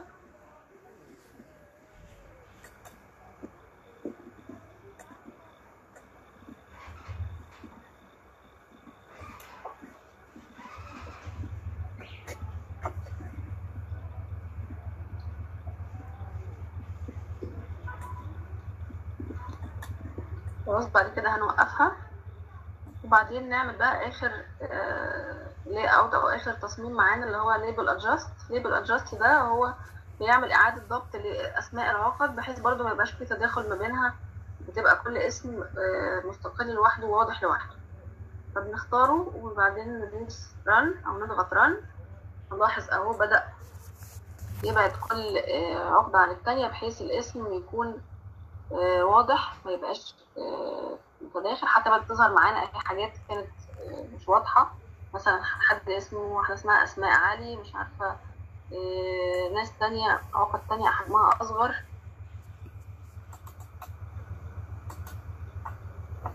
بدأت تظهر معانا بشكل اوضح، مثلا نورهان بدأت تتضح الاسماء كل ما بنقرب، بتظهر معانا بشكل احسن. هنلاحظ خلاص كده كل اسم بقى واضح الشكل بتاعه، فخلاص كده الشكل بقى يتضح معانا. وعملنا اهم المقاييس. طبعا لو عاوزين نعمل اي مقاييس تانية مفيش مشكله، عايزين مثلا نعمل دنسيتي دي اللي هي كثافه الشبكه، ممكن نعملها اوكي، ودي القيمه بتاعتها. لو عاوزين نسيبها اي مقياس حابين نعمله نعمله مفيش مشاكل، ونحفظ او حتى لو محفظناش في مع كل واحده جنب علامه الاستفهام بنضغط فيها بيظهر لنا تاني النافذه الصغيره دي، نقدر نحفظها بعد كده بمنتهى السهوله. وده هنا مكتوب البيانات الاساسيه بتاعه الشبكه، عدد العقد وعدد الروابط ونوع الرسم اللي هو دايركتد. وكده نعتبر يعني مبدئيا خلصنا تحليل الشبكه دي او الهاشتاج ده، ظهر معانا اهو والقيس الخاصه بيها، ظهر معانا اهم الناس اللي كتبت في الهاشتاج ده واسم كل شخص فيهم. بعدين بقى بنروح على كلمه ريفيو عشان توضح لنا شكل الشبكه اللي احنا خلاص هنسيبه او هنحفظه عندنا على الجهاز. نضغط على بريفيو سيتنجز او اعدادات الشبكه يعني، ونضغط بس على شو ليبلز انه يظهر لنا الاسماء عشان تظهر معانا اثناء حفظ الملف.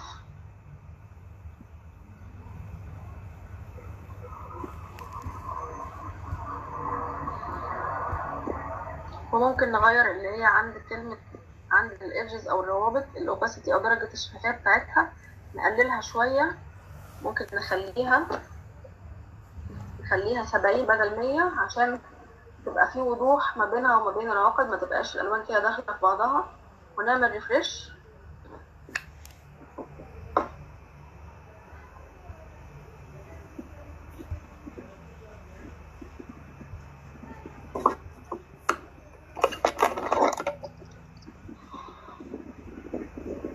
يعني نلاحظ اللون اقل شويه، وكان عايزين نقللها تاني، نقللها نخليها مثلا خمسين.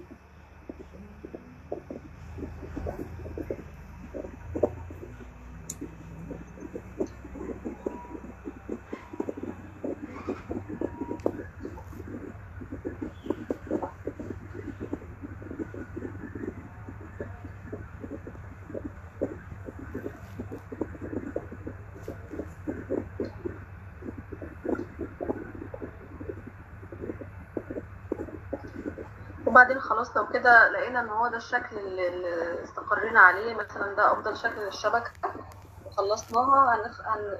هنبدا بقى نعمل لها اكسبورت او سيف بالصيغه المطلوبه حسب بي دي اف. طبعا انصحكم ببي دي اف احسن من صيغه الصوره اللي هي البي ام جي لانها فيها وضوح عالي، لو عملنا زوم للصوره هتوضح معانا بشكل كويس.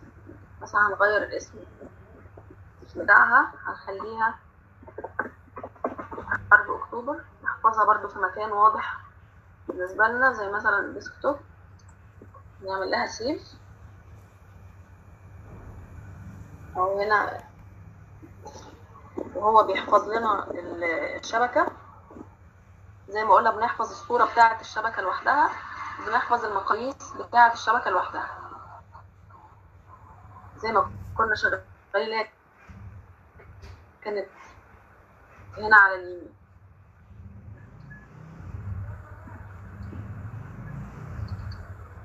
هنفتح الملف نشوف شكله. طبعا هي شبكة كبيرة جدا، ده كده ايه هنحتاج نقول نعمل زوم كتير عشان تظهر معانا.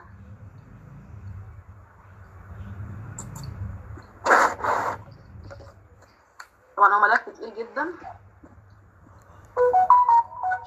هنعمل زوم لحد ما يوضح معانا مركز الشبكة اهو.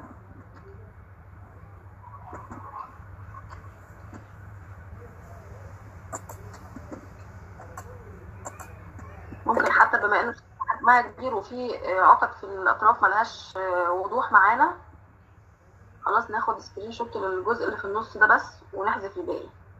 اهي ظهرت معانا الشبكة. طبعا احنا في الاخر بس قللنا درجه الوضوح بشكل كبير، واضح ان ما كانش عامل ريفريش، ما ظهرتش معانا في البرنامج، واضح الروابط مش ظاهره معانا، فممكن اه نرجع نلغيها تاني، نرجع نظهرها بشكل اوضح تاني لان الروابط ما بقتش ظاهره بالوضوح الكافي. او ممكن نرجع هنا ونخليها فين زي ما كانت مية،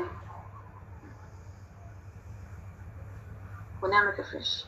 ممكن كمان في البريفيو ده نخلي الخلفيه نخليها مثلا لون البيت لو عاوزين نخليها اسود، لو حابين انه يبقى فيه كونتراست ما بين الالوان.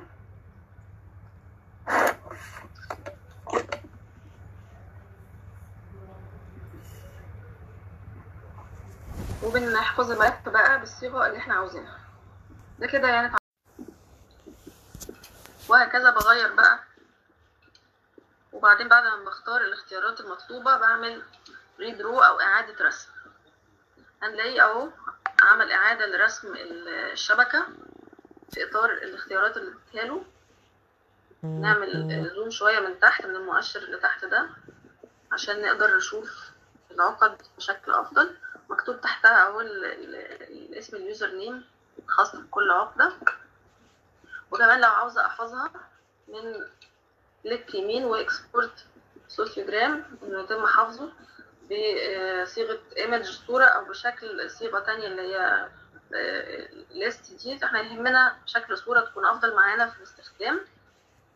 الجزء بقى اللي اتكلمت عنه او اللي كانت عاوزاه دكتوره رنا اللي هو سحابه الكلمات، ممكن نعمله من هنا اللي هي الورد كلاود.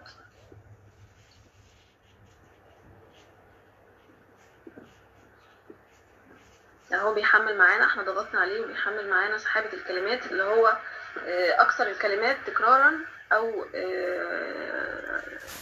تداولا في الهاشتاج ده.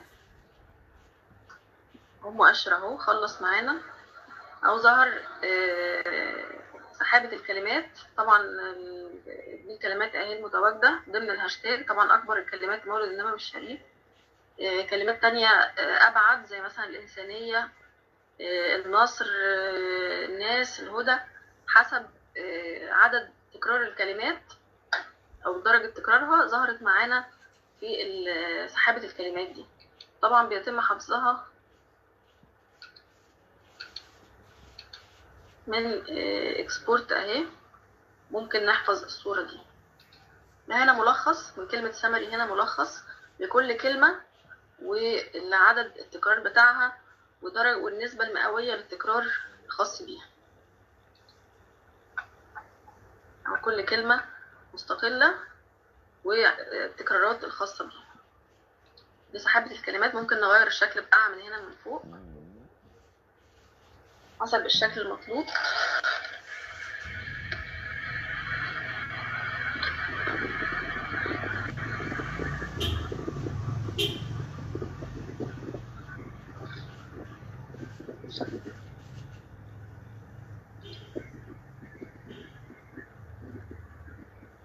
اهو الشكل اتغير معانا، بقى افقي شويه، بقى راسي، بس ده يعني اقل وضوح من الشكل التاني. لما بنعمل زوم بيظهر معانا الاشكال. بعدين حاجه اسمها تري ماب اللي هي برضو الشجره، مرتب لنا تكرار الكلمات بس بشكل شجري. اهو ده الاكثر تكرارا فالاقل تكرارا، وكمان اللي هو التحليل العقودي اللي قلناه اللي هو كلاستر اناليسيس، لكن ده مش متاح بالنسبه للكلمات. فده الجزء الخاص بسحابه الكلمات اللي الدكتوره رنا سالت عنها امبارح. في حد عنده سؤال؟ دكتوره دكتوره برنامج انفيفو انا بقدر اجيب مثلا لو على سبيل المثال قدرت اجيب البيانات داتا من الفيسبوك بقدر احطها في برنامج انفيفو ولا بس خاص بتويتر فقط؟ لا هو ممكن يشتغل على اي اي برنامج، بس هي الفكره في الصيغه بقى. يعني هو هنا لو حضرتك هتستخدمي بخاصيه انكابتشر فلازم يبقى ما فيش متاح الفيسبوك اصلا، انكابتشر مش بيسحب الفيسبوك، لكن لو اي ملف تاني باي صيغه ما فيش مشكله. هو حتى اهو موضح نوعيه البيانات اللي بيسحبها، في نوعيات كتيره جدا. ممكن مثلا ملف حضرتك تجربي ملف بصيغه سي اس في وتكملي تحليل من خلاله، تمام؟ ده بالنسبه لبرنامج انفيفو كده سريعا. هننتقل بقى للمواقع اللي قلنا هنشتغل عليها سريعا، زي المواقع اللي الدكتوره سحر تفضلت مشكوره وذكرتها. زي ما قلنا بقى ممكن نسيف كل الحاجات دي.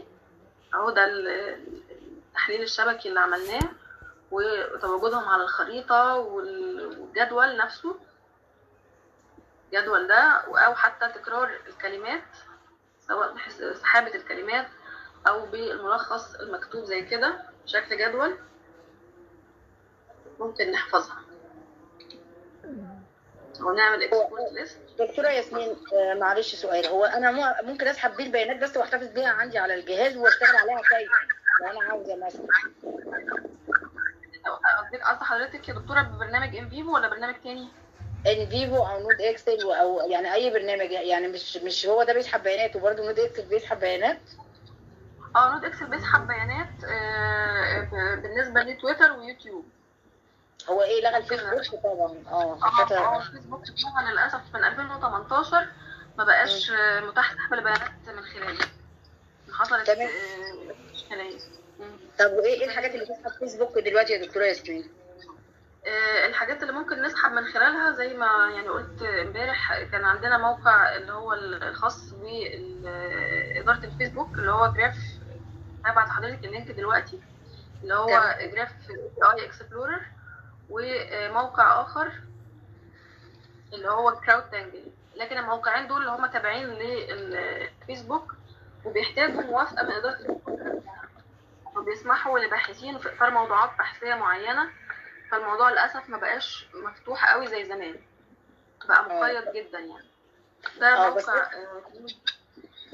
بس يا دكتوره ياسمين انا لما احتفظت بحاجه مثلا باداه كوكر بعد كده المدة بتاعها ما كانتش بتفتح، هل هل ليها مده محدده ان انا احتفظ بيها على الجهاز بتاعي؟ وحضرتك حفظتيها بصيغه ايه؟ يعني ممكن لو معرفش، مش فاكره بقى، اصل انا حفظتها يعني دخلتها بس بعد كده لقيتها مش بتظهر. اضطريت لازم ادخل عن طريق النت وبعدين اعمل سكرين بقى، يعني مش دافع غير اه للاسف فعلا في بعض الحاجات ممكن يبقى ليها فتره معينه عشان وجودي. آه لكن الصيغه اللي انا قلتها لحضراتكم اللي هي صيغه جراف ام ال او الصيغه الثانيه مفيش مشكله، بتفضل متاحه عادي. ف يعني انا حفظتهم عندي زي ما انت محتفظه كده بالمولد الملوي الشريف عندك على الديسك توب بتطلع عادي. اه اه بالظبط. وكنت وكان فيها اشتغال برضو حافظاها من كذا يوم من قبل بدايه الدوره ما زالت موجوده، فبيبقى ما فيش مشكله يعني. كده الموقع اللي هو جراف اي بي اي اللي هو تابع للفيسبوك بيتم عمل حساب عليه وادخال كل البيانات وبيدوا الموافقه انه يتم السحب من خلاله، لكن مشكلته ان هو بيحتاج معرفه في لغه البرمجه ولغه يعني المطورين وكده ولغه الاكواد، صعبه شويه على غير المتخصصين اللي زينا. لكن يعني ممكن تكون في اي فرصه في المستقبل ان شاء الله، انما حاليا للاسف الموضوع بقى مقيد قوي. طب الموقع تاني برضه بالنسبه لمنصه يوتيوب، آه انهي برنامج يسمح بسحب البيانات بتاعتها؟ انهي منصه يا دكتوره؟ معلش ما سمعتش. لينكد ان. اه لينكد ان ممكن موقع، ممكن اداه اللي هي ان كابتشر دي ممكن حضرتك تسحبي من خلالها. يعني انا هجرب اهو نفتح ويتم ويتم تحليلها على الكابتشر ولا يعني على انفيفو. اه على انفيفو انفيفو اه اه زي ما قلت لحضرتك طالما بدانا بان كابتشر لازم نكمل في برنامج انفيفو برضه، بيكون صعب ناخد صيغه ونشتغل بيها على حاجه ثانيه. انا فتحت اهو مثلا لينكد ان، آه عندي ان كابتشر اهو، ممكن يسحب البيانات سواء بقى لصفحه صفحه شخص معين لاي حاجه هيسحبها لي، وممكن بعد كده يتم التحليل مفيش مشكله. يعني الاشكاليه كلها في الفيسبوك بصراحه، يعني رغم ان هو اهم موقع بالنسبه لنا لكن بقى في صعوبه جامده في جمع العينه من خلاله. آه طيب انا اخر حاجه بقى هنشتغل عليها ان شاء الله اللي هو موقع سوسيوفيستر، ده هنفتحه سريعا. هو برضو من المواقع سهله وسريعه، لو حد من حضراتكم عاوز يعمل تحليل كده مثلا في دراسه استطلاعيه في بحث كده مصغر ورقه بحثيه،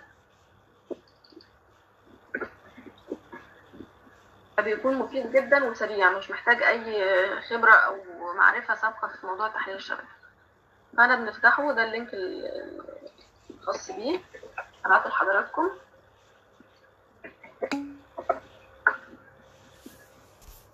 وبعمل حساب عليه، انا طبعا عشان يعني عامله حساب قبل كده هكتب بياناتي مباشره. لكن حضراتكم اعملوا ساين اب مجانا هما بدون اي تكلفه طبعا لعدد معين من البيانات ما بيكونش عاملها مفتوحه يعني. فانا دلوقتي بعمل ساين ان او دخول للموقع. دكتوره لميس عندك سؤال؟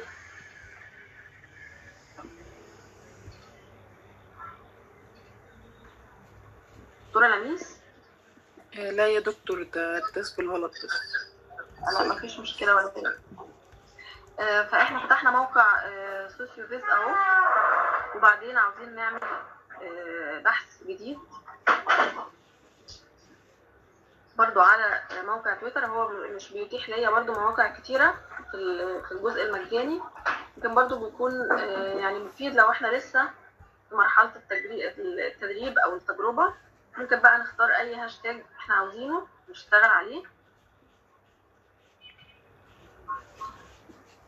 مثلا لو عاوزين نفس الهاشتاج اللي هو المولد النبوي الشريف ناخده تاني، ناخده ادم ده عشان متلخبطش. هنا ده الهاشتاج المطلوب، وبعدين نحدد التاريخ، تاريخ البداية وتاريخ النهاية.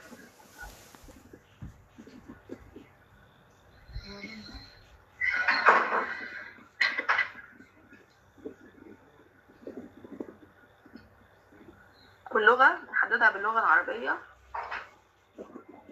ونحدد طبيعة البيانات المسحوبة هتكون في الأكثر الشعبية الموست بوبيلر أو الريل تايم أو في الوقت الفعلي. فاحنا ممكن نختار الاثنين، الأكثر شهرة وفي الوقت الفعلي برضه، أو ممكن نختار الأحداث بس حسب المطلوب. وهنا معلقة حكاية التاريخ دي فمفيش مشكلة. بعد كده هنعمل سيرش أو بحث.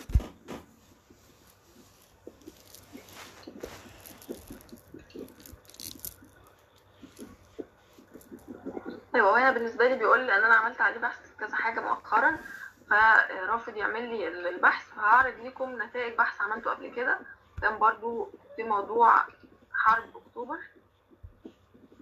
وهنعرض التقرير مباشره عشان اوري لحضراتكم الامكانيات اللي ممكن يعملها الموقع ده. هو هنا مقسمها لي كذا عنصر. اول حاجه الاوفر فيو او النظره العامه للهاشتاج ده، هنا كده بالتطور الزمني. ده كان هاشتاج آه عن حرب اكتوبر. التطور الزمني لبدايه الكتابه في الهاشتاج بدات من آه اتنين عشرة اتنين اكتوبر لغايه خمسة اكتوبر. طبعا كانت آه ذروه في الفتره اللي هي تلاتة واربعة اكتوبر، بدات تقل شويه بعد كده. وده آه توب هاشتاجز او الاكثر تكرارا، الهاشتاجات الاكثر تكرارا في التغريدات دي حسب درجة تكرار كل هاشتاج فيها. وبرضه الحاجات بيظهرها لي. وبعد كده التويتس أو التغريدات اللي كانت ضمن الهاشتاج ده، وكل شخص مثلا كان موقع مصراوي أو هو ده المتحدث العسكري، مثلا صفحة قناة عشرة تي في وغيرها من الصفحات أو الحسابات اللي قامت بالتغريد. وده اليوزرز أو المستخدمين، الموست اكتف. طبعا احنا ممكن الحاجات دي كلها نحفظها باي صيغه بقى، صيغه بي دي اف او صيغه وورد او صيغه سي في اس، ممكن نحفظ البيانات دي كلها. دول اللي هم الاشخاص الاكثر تاثيرا في الهاشتاج ده. برضو ممكن نحفظ الحاجات دي بس نحفظها عنصر عنصر.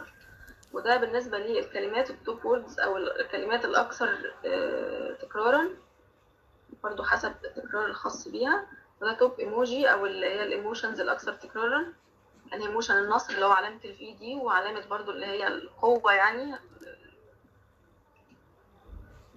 دي شبكه الكلمات او ووردز نتورك، نلاقيها اهي بتظهر معانا. هنعمل بس زوم. ممكن برضو نحفظها باي صيغه.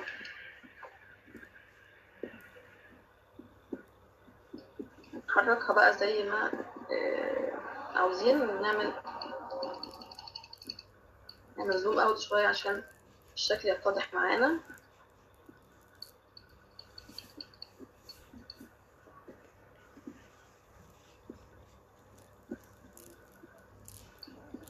وهنا من علامه الترس ده ممكن نغير بقى اي حاجه في الشبكه، التصميم الخاص بيها. فورس أطلس ممكن نغير اي تصميم تاني احنا عاوزينه.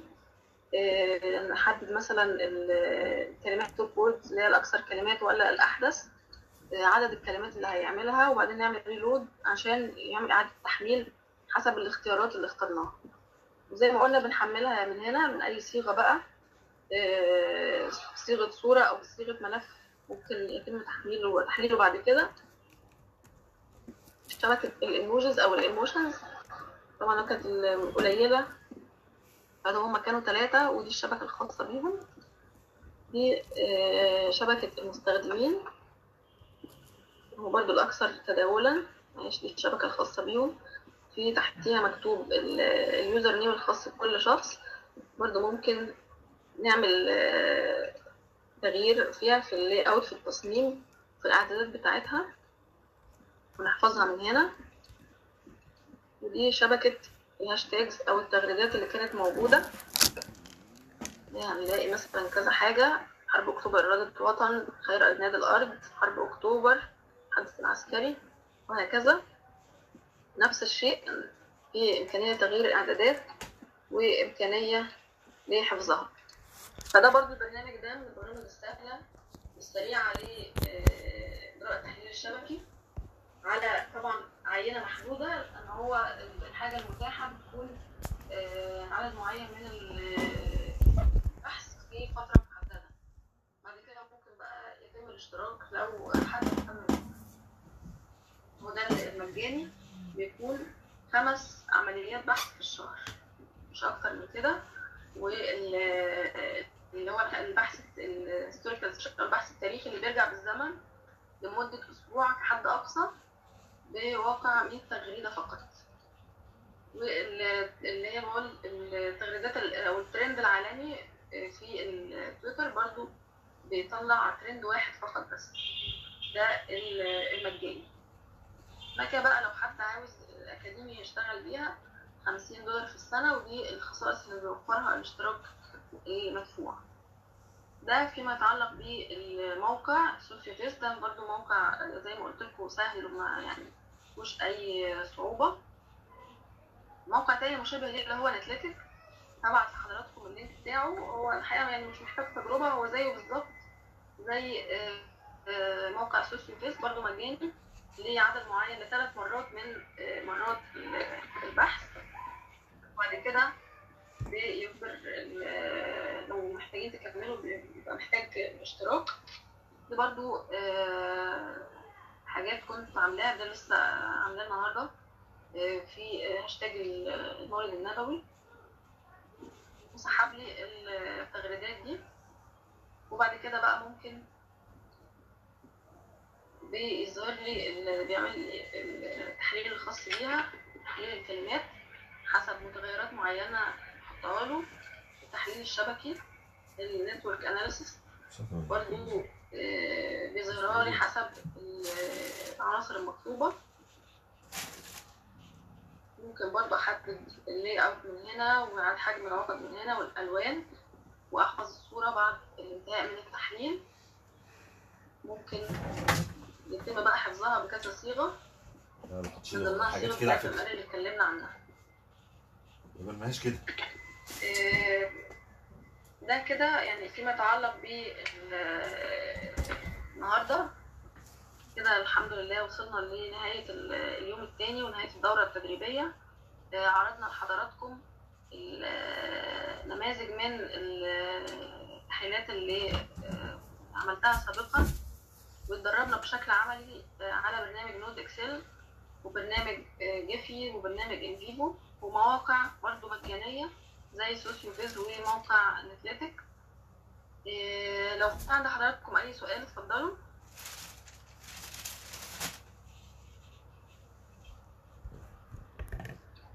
حضراتكم معايا؟ هو هل متاح مثلا الطلب، هل متاح الطلب ده ولا إيه؟ والله يعني للأسف بتبقى برضو تابعة للمركز. يعني انا مؤخرا اكتشفت ان انا مش عارفه ان انا لاحق خطوات عملي، فاكتفيت بان انا اسمع بس. طبعا انا محتاج ان انا ارجع كتير الكلام ده عشان اطبقه تاني ان شاء الله. فمش عارفه يعني مش عارفه هي دكتور دكتور سحر موجوده طيب معانا لو في امكانيه ان احنا ناخد التسجيل ده ان شاء الله يا رب لو ينفع يعني. والله يا جماعه صعب